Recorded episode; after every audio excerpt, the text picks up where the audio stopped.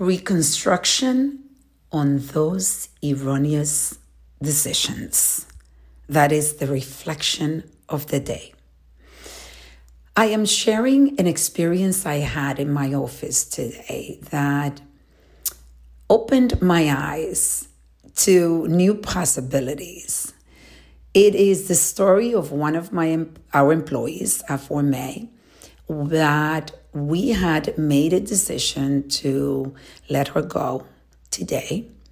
And the decision was based on the fact, a few facts, but one being that we, uh, during the pandemic, I have, uh, Gina and I have had to learn to adjust our business to the, con- the growth and then the slowness of COVID testing. So we were extremely busy about a month, you know, for one month. And this week we sort of slowed down.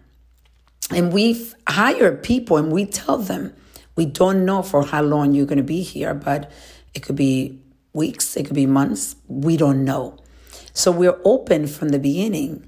And there was an employee that I thought at the beginning that she had potential and many times we keep the good employees, the ones that we see that have potential when we do this. And I thought she was one of those. But then she did two things that sort, sort of irked me the wrong way, just did not feel right. And I, I interpreted and I imagined that she had some sort of attitude. So when we were going to make the decision to keep her, I to do some other task that we needed on a more permanent basis. I mentioned to the administrative team that I was a little concerned about these two incidents and that I saw some attitude. So they decided to let her go. And we were letting her go today. We spoke with her yesterday. And today, when I came in in the morning, she was dying to speak with me. And I was busy and I couldn't speak with her. And then she came back and asked me to speak in the afternoon. And I got to understand her a little bit better. I got to understand where this young lady comes from and really understand that I made a mistake, that I actually misinterpreted her actions, that there was some, she's timid and there's some, there was a misunderstanding of how she was behaving. And then I reflected and I reconnected with her I'm, I'm looking at this face of someone in tremendous pain because she's losing the opportunity to work for us and she really needed the job. And it really touched me. I slowed down and I listened to her and gave her the space to explain what happened. And I was open I was very open to listening. And then I actually got to know her a little bit, why she's working. She's a young girl, what she needs, what's her dream, and what where does she come from?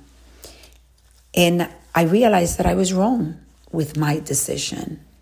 And one of the things that made me realize that I, this girl doesn't have an attitude is the fact that when I have let go of other people with a real attitude, they don't come back to say, I'm sorry, I want you to understand there was a misunderstanding here. And with true, true, true, um, true, you know, feeling, feeling that she was, she was real. She was not misleading me and that she really, I misunderstood her. And if she would have been that person with the attitude, like I said, she would have been gone and saying, I don't care. Who do you guys think you are? I've seen this before. But she was really hurting and really wanted the job. And I decided to keep her. I decided that I was going to give her another chance and I was going to be open. I'm asking you as I reflect on this, on situations that you might have that are similar, where you're making these decisions that are rush. And sometimes when we rush decisions, we actually are making mistakes.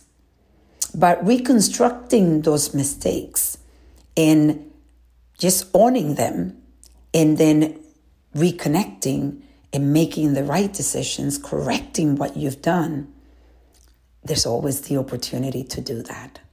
So I am asking you to reflect, reset, and reconnect with yourself in the decisions that you're making.